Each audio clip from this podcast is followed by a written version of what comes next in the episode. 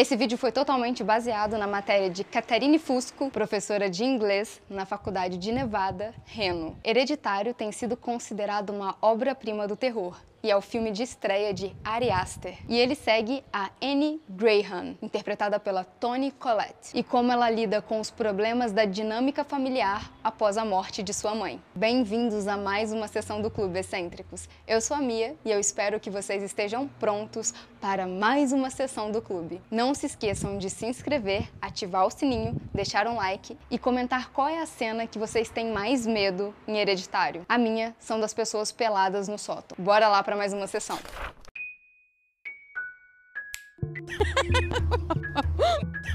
Antes de eu começar a descer a lenha no Ari Aster, eu queria chamar o Caio de Aquino para falar um pouquinho do porquê ele ama tanto esse filme tanto quanto a gente. Fala excêntricos, eu sou o Caio de Aquino, do canal Sessão Comentada aqui do YouTube, onde eu faço críticas de filme toda semana, eu tô trazendo críticas de filmes novos. Muito obrigado a Mia e a Ana pelo convite aí para falar um pouco desse filme que eu gosto tanto que é o Hereditário. Eu tenho um vídeo no meu canal falando sobre esse filme e eu lembro que foi um vídeo que eu demorei muito tempo para fazer, porque foi um filme que para mim foi bem difícil de rever depois da primeira vez que eu vi. Não porque eu não gostei do filme, muito pelo contrário, porque eu gostei muito, mas eu acho que, assim como muita gente que assistiu Hereditário a primeira vez, também sofreu um baque muito forte com a intensidade do filme, e isso é uma das coisas que eu mais gosto dele. Eu lembro que até então, na época do lançamento dele, a gente não tinha tido filmes tão impactantes de terror em anos no cinema, né? E acho que muito desse impacto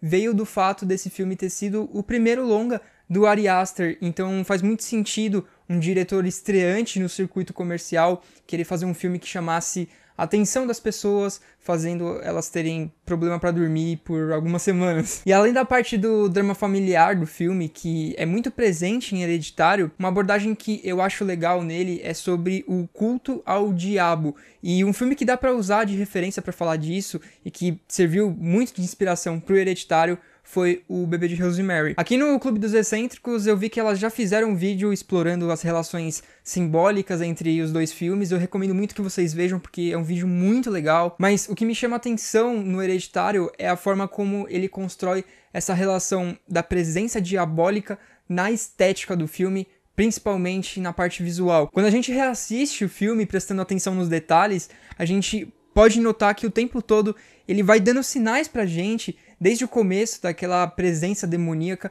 através da direção de arte do filme. E quando a gente pensa no diabo, a cor que vem logo em mente é o vermelho. E é muito legal reparar como o filme tem o cuidado de trabalhar o vermelho na composição da fotografia. Por exemplo, em momentos onde algo ruim está prestes a acontecer ou que o mal teoricamente está aparecendo em tela, a gente pode ver sempre um elemento vermelho aparecendo na fotografia, em algum objeto ou na roupa de algum personagem. E essa atenção com o detalhe é algo que é impressionante de perceber em um filme como Hereditário, que em vários momentos é tão gráfico e explícito na violência, em momentos onde os personagens morrem ou sofrem algum tipo de violência, e eu acho que isso reflete muito esse cuidado do Ari Aster em querer criar um ambiente onde a gente percebe a presença de algo ruim inconscientemente. Eu, por exemplo, só fui notar isso da cor na terceira vez que eu vi o filme. E tudo isso da parte artística do filme, como também algumas escolhas da direção, principalmente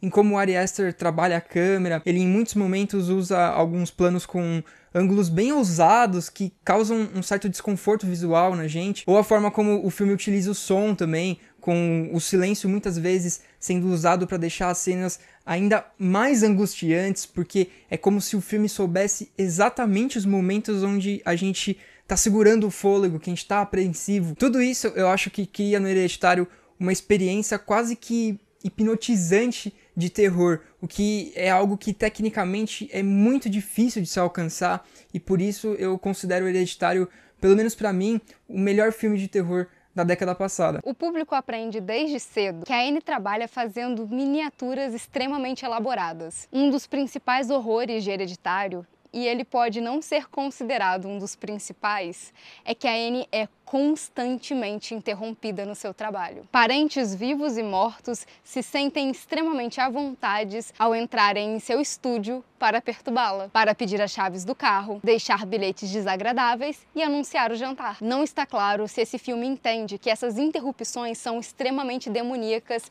tanto quanto as outras, mas nós achamos que sim. Para mulheres que desejam criar, às vezes um quarto ou um estúdio não são suficientes. As interrupções implicam que existe um mundo lá fora, fora da N, mundo qual ela deve estar presente. E esse tipo de movimento é muito presente na literatura e na cultura pop no geral, onde a mãe precisa ser uma figura central nos conflitos familiares. Ao ligar o ofício da N à dissolução da sua família, Hereditário diz que, bom, na hora de grandes conflitos, é melhor deixar a sua arte de lado. Mas será que essas implicações vêm também para os homens? Relatos de más mães artistas estão para todos os lados. Mas Hereditário leva a sério os sentimentos conflituosos e muitas vezes tabus que uma mãe vivencia durante a criação de seus filhos. Em uma sequência intensa, a Anne grita: Eu não queria ser sua mãe para o Peter, o seu filho mais velho. Mas logo depois ela se retrata e diz que agora ela o ama. Em uma outra cena, a gente vê a Anne extremamente abalada com a perda da sua filha, se balançando para frente e para trás no chão como um animal. E ela grita com o seu filho, o Peter, o qual ela culpa por sua perda. E a Toni Collette é fabulosa do início até o final desse filme. Ela dá todas as cores, as camadas e as nuances que essa mãe precisa ter. Como ser humano, ela merece ser representada dessa forma, com ódio,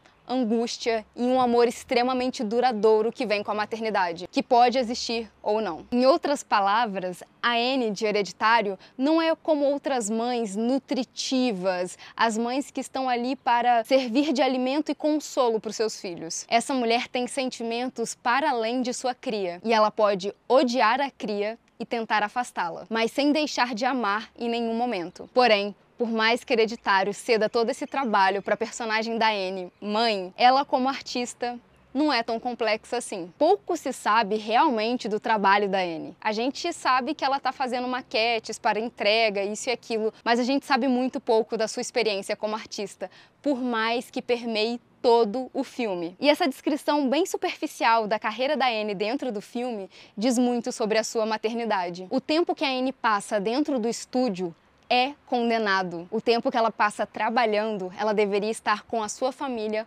consolando-os. Já no começo de Hereditário, a gente está no funeral da mãe da Anne, a Ellen. E a Anne diz sobre a mãe: ela era uma mulher reservada, com rituais particulares, amigos particulares, ansiedades particulares. Se por um lado essas palavras indicam um mistério desconfortável, por um outro mostra como essa mulher se manteve reservada para além da sua prole. Ela tinha uma vida para além dos filhos, uma vida própria. Ela não era só mãe. Mais tarde, a Anne vai descobrir uma nota sinistra escrita pela mãe. Nosso sacrifício se empalidecerá perante nossas recompensas. Mais tarde é revelado que a Ellen é uma bruxa. E essa parece ser uma declaração de um artista. Hereditário também pode ser lido como um conto de advertência para mulheres egoístas que sacrificam suas famílias pelo ofício. A forma preferida de expressão criativa da Ellen é a bruxaria, o que pode ser um pouco suspeito. Porém,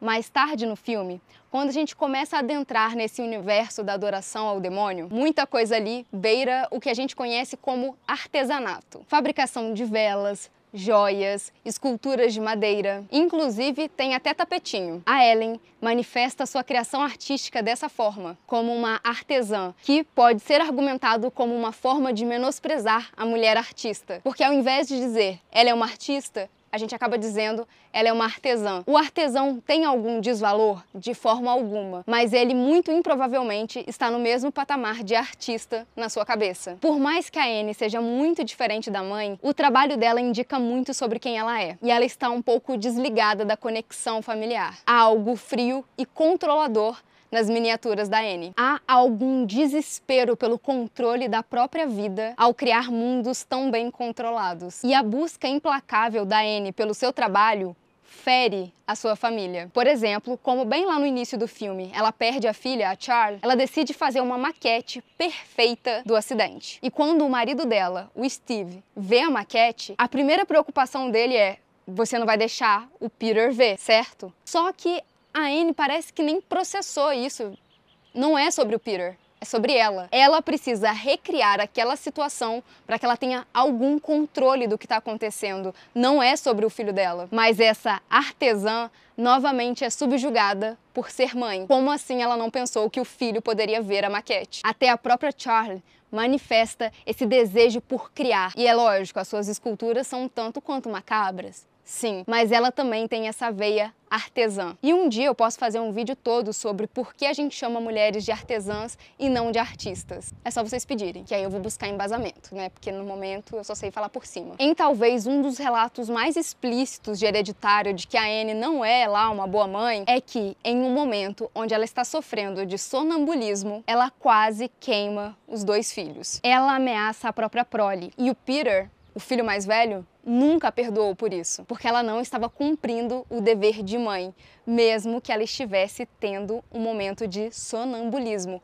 onde ela não tem controle do que está fazendo. Existe uma outra leitura, inclusive existem várias leituras para Hereditário sobre cada cena de Hereditário. Em uma delas, a Anne estaria talvez inconscientemente tentando matar os casulos de Paimon, mas isso aí fica para um outro vídeo. A cinematografia aqui também deixa uma pista de que aos poucos essa família está vivendo dentro de uma das miniaturas da Anne, porque querendo ou não, é a Anne que convida o mal para dentro da casa. E quando a câmera rastreia os cômodos como se fosse realmente uma maquete, ela deixa bem claro que é a Anne que tem controle do caos que está sendo formado ali. Essa família real é a maquete da Anne. É ela que está traçando o destino de cada um e ela faz isso sem querer. Ela encontra controle no momento mais descontrolado da sua vida e ela faz isso inconscientemente. A Anne assume sem querer o ofício da mãe, a Ellen, e ela faz uma sessão dentro da casa convidando a Charlie, mas na verdade abrindo um portal para o outro mundo. O que a Anne desencadeia resulta em morte. E mesmo que no final do filme ela não pareça mais ser ela mesma, a assinatura do seu trabalho está presente de uma forma horripilante. A cena final de Hereditário, da casa na árvore, com um monte de gente pelada e aquelas esculturas maravilhosas, ela querendo ou não ecoa o trabalho da Anne, onde está tudo perfeitamente organizado e é como se fosse uma miniatura. E uma coisinha que é interessante a gente reparar é que a matriarca dos Graham baseia toda a sua experiência de vida e artística na sua experiência autobiográfica familiar. Quando as mulheres fazem arte, há quase uma acusação sobre os seus trabalhos. E no caso da Anne é real, de que as mulheres usam da sua autobiografia e da sua maternidade como fonte inesgotável de criatividade, como se a base dos seus trabalhos só pudessem ser retiradas das suas vivências e da forma mais literal possível. Se uma diretora faz um filme sobre estupro, provavelmente ela foi estuprada. Enquanto vários dos seus antecessores mostram que os maus tratos às crianças são um efeito colateral da mãe narcisista criativa, em Hereditário, mostra-se que quando uma mulher cria uma vida, isso basta. Ninguém está dizendo que o Ari Aster pensou nisso e decidiu fazer um filme misógino.